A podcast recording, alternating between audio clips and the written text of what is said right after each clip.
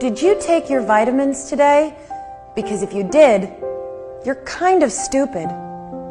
We spend $15 billion a year on multivitamins and supplements, despite almost no evidence they make us healthier. And that's not all.